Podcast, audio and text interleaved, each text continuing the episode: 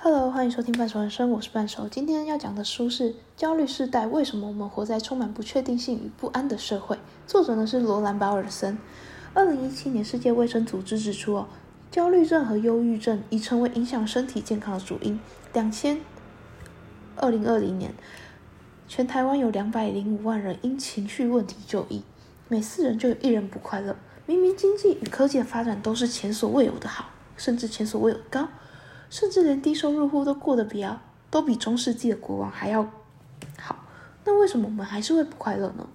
许多人以为幸福会遵循持续进步的法则，认为幸福感与经济成长是正相关的。但研究显然并非如此啊。书中举例，新加坡的幸福人口比例并没有比巴拿马这类贫穷的地区还要高，而富裕中等程度的芬兰幸福感却远高于卢森堡、科威特等富裕国家。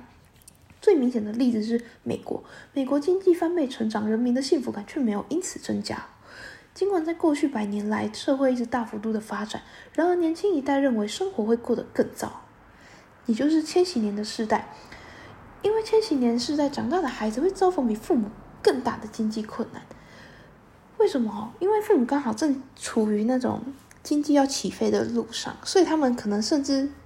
就是有一种，只要你认真努力赚的话，都已经赚到。可是现在并不一定是认真努力就可以。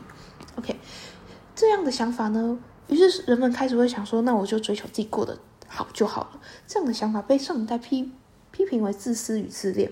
但即便有人成功的得到了高薪的工作，也未必会使他们认为自己的人生就有因此有意义。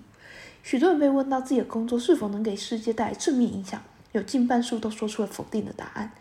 甚至假设，当我们有足够的钱，这这边的钱是指说不用靠工作就可以养活自己的钱哦。多数人表示会辞去现在的工作。令人惊讶的是哦，随着国家经济成长，意义感却是相对的递减。从数据来看，能发展工业化与商品和服务的大规模生产，显然是不能解决问题的，也可能是反而有可能是助长问题的帮凶。如今，不快乐已经成为一种普遍的现象。在美国，每四位中年妇女就有一人在服用抗忧郁剂，而在近代，忧郁跟焦虑又被又被医疗化。可是，在它被医疗化之前，这些到底是人原生就会拥有的，还是说它真的是这么的不合理？这边我们就要提出一个害羞跟社恐的界限在哪？忧郁跟悲伤的界限又在哪？担心跟焦虑又要如何区分？以前视为正常的，现在都被人视为疾病了。以前的悲伤，现在就是忧郁症。虽然诊断并不一定代表疾病，可是我们要认真的重视，因为诊断就是确实在反映出患者现在所承受的痛苦。而过去有个实验很有趣，一名心理学家大卫，他派了十二名假病患进入了精神病院，并且告诉这些假病患，你就讲说你听到耳朵有声音在说话。最后呢，这些假病患就照着他这样说，被诊断出来思觉失调，但这些都是完全没有病的，甚至有些人可能社会地位都还，就是可能是教授什么之类的。但另外另外一方面呢，大卫打电话跟院方说：“哎，这三个月我会送假病患进去蒙混入院，那你要就是有点告诉医生这件事，让医生自己去找说，哎，到底谁是假的。”之后院方打来说，他们认为有哪些人是假病患。但是事实上是大卫根本就没有派什么假病患过去。这些研究发布之后，当然是被遭受批评哦，但却也使得精神医学感到了危机。为让他们开始越修的越精越仔细。但这件事是好的吗？其实我觉得不尽然，因为忧郁症在二零一七年成为了全球最常见的病因，几乎有将近四分之一的美国人都符合都符合那个标准。都符合有的标准跟定义，在过去十年相比成，跟过去十年相比，成长了几乎两，成长了近两倍，甚至是两倍，呃，成长两倍。对，医学认为是大脑的化学物质失衡，但这并不合理啊。若从社会的角度来看，发现国家经济越富裕，符合各诊断的标准，人口比例越高，广泛性焦虑症、恐慌症、PDSD 等，高收入国家是低收入国家的两倍以上。这里很重要，请划重点，并非收入越高越不快乐，而是在高收入国家里的收入最低的人才是国内过得最差的一群。就是有一种要烂大家一起烂，那我就觉得还好。可是你偏偏有好有坏，然后你又看到那些人是多么的好，人嘛，总是会有羡慕或者嫉妒，然后甚至可能会因此产生自卑或者是谴责自己。然后为什么会谴责自己呢？这又跟现在的社会要求的才德至上有关。这才德至上之后会在下一本书讲，我已经看完了，所以我我之后要来写那篇。只是我现在先讲，它会让人觉得说，就是他们会看到成功的人，然后没有成功的人，可能就会因此感到。给自己压力，甚至是害怕别人的眼光，甚至是社会的不谅解，这可能也是原因。OK，好，我回到话题来说焦虑。说到焦虑呢，一般都是对未来感到怎样怎样怎样，或是要是发生了点什么什么什么要怎么办？我们会先预想到一个最糟的情况，即使发生的几率微乎其微，但还是有可能发生，于是开始担忧。呃，我们来举例哦，假设哦。嗯，你可能今天出门，但是你不确定自己有没有关瓦斯炉，然后呢，你就非常的紧张，它会不会突然发生火灾？它如果发生火灾，会不会爆炸？爆炸了之后会不会怎样怎么样怎么样之类的？即便这个发生几率可能是微乎其微，但你就是一定要回去再确认一次，确定它关上，你才可以放心。当然，我不是说它不会发生，这个意思就是说，当然它不是不会发生，它也是有可能的。可是这个机会好像跟普遍来说，其实是很低的。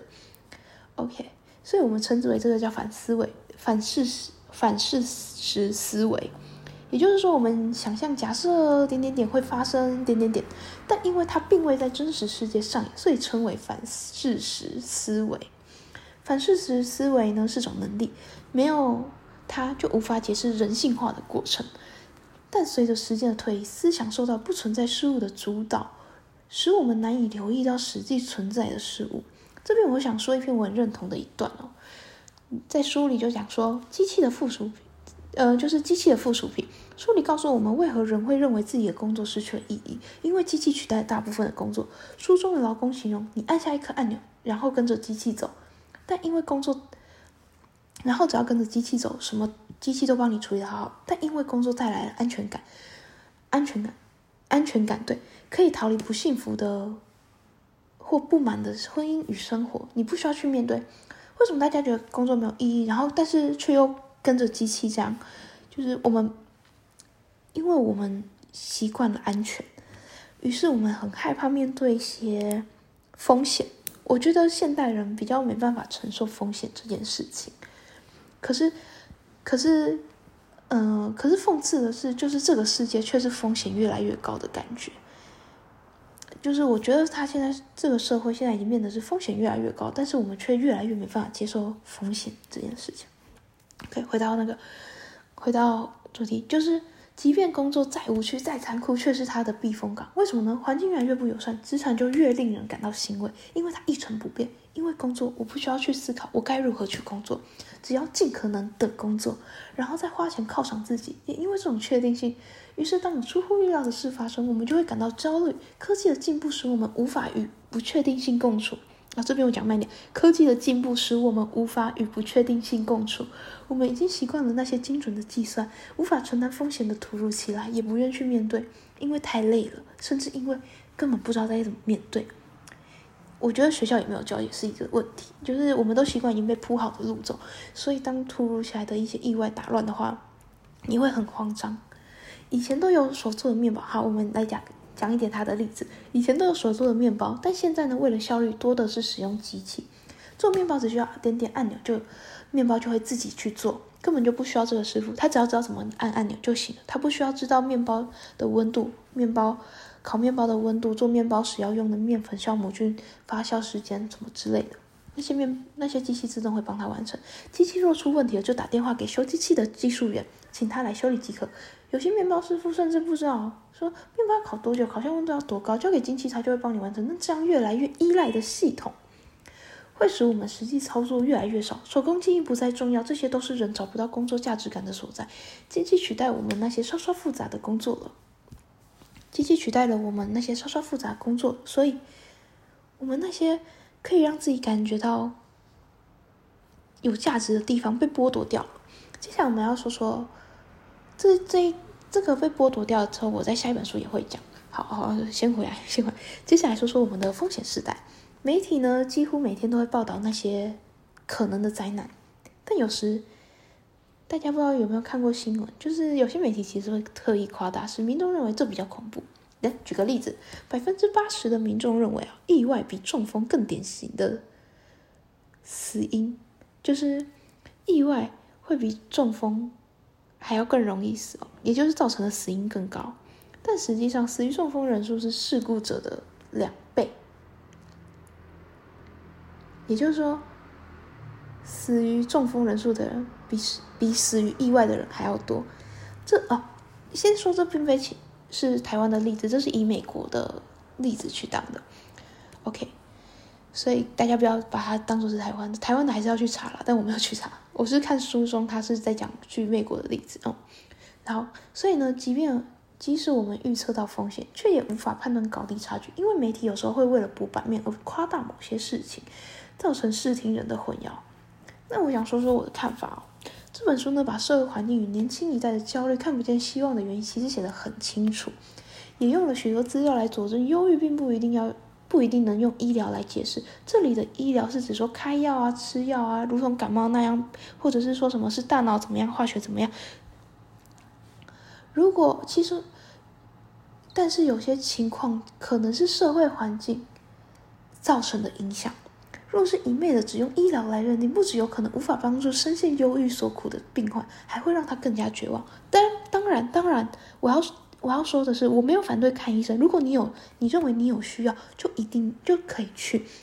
可是我是说，不可以都把都认为说忧郁症就是就是病，就是忧郁症，就是不可以把忧郁症把它当成跟感冒这样吃吃药就会好。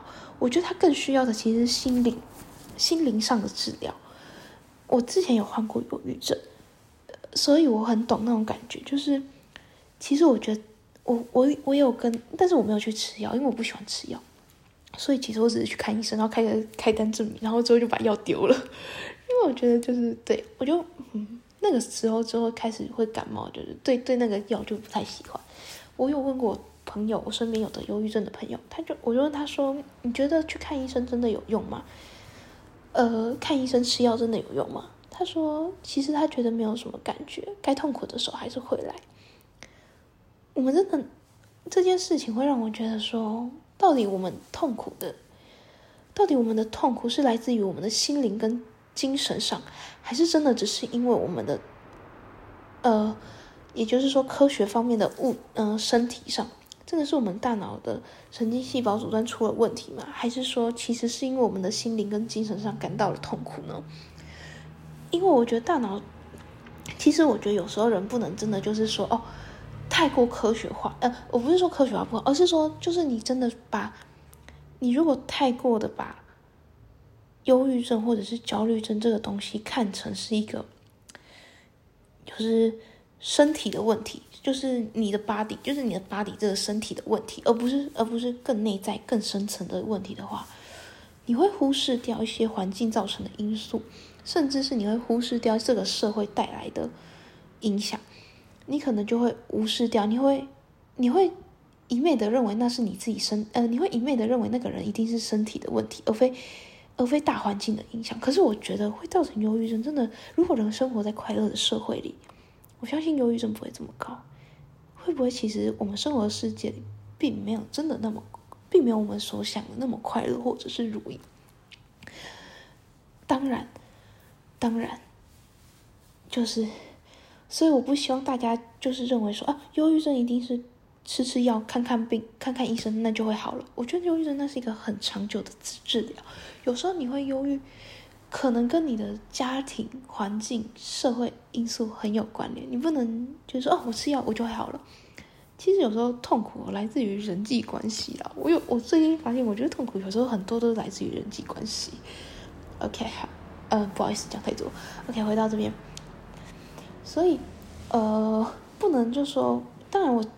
当然，就是说，如果你有需要，还是可以去看。只是说，我觉得不能一昧的都认定，就是在旁边的人不能一昧的认定，就是认定都说这是你真的 body 上的问题。有时候我觉得这其实跟心灵跟精神上面也是有一点，就是精神上面的痛苦跟身体上的痛苦，我觉得完全是不一样的。有时候忧郁症真的是精神上的痛苦。OK，好，再来说说社会。书中有提到，即便地球暖化，活生生的上演在经济面前，人类还是会选择经济哦。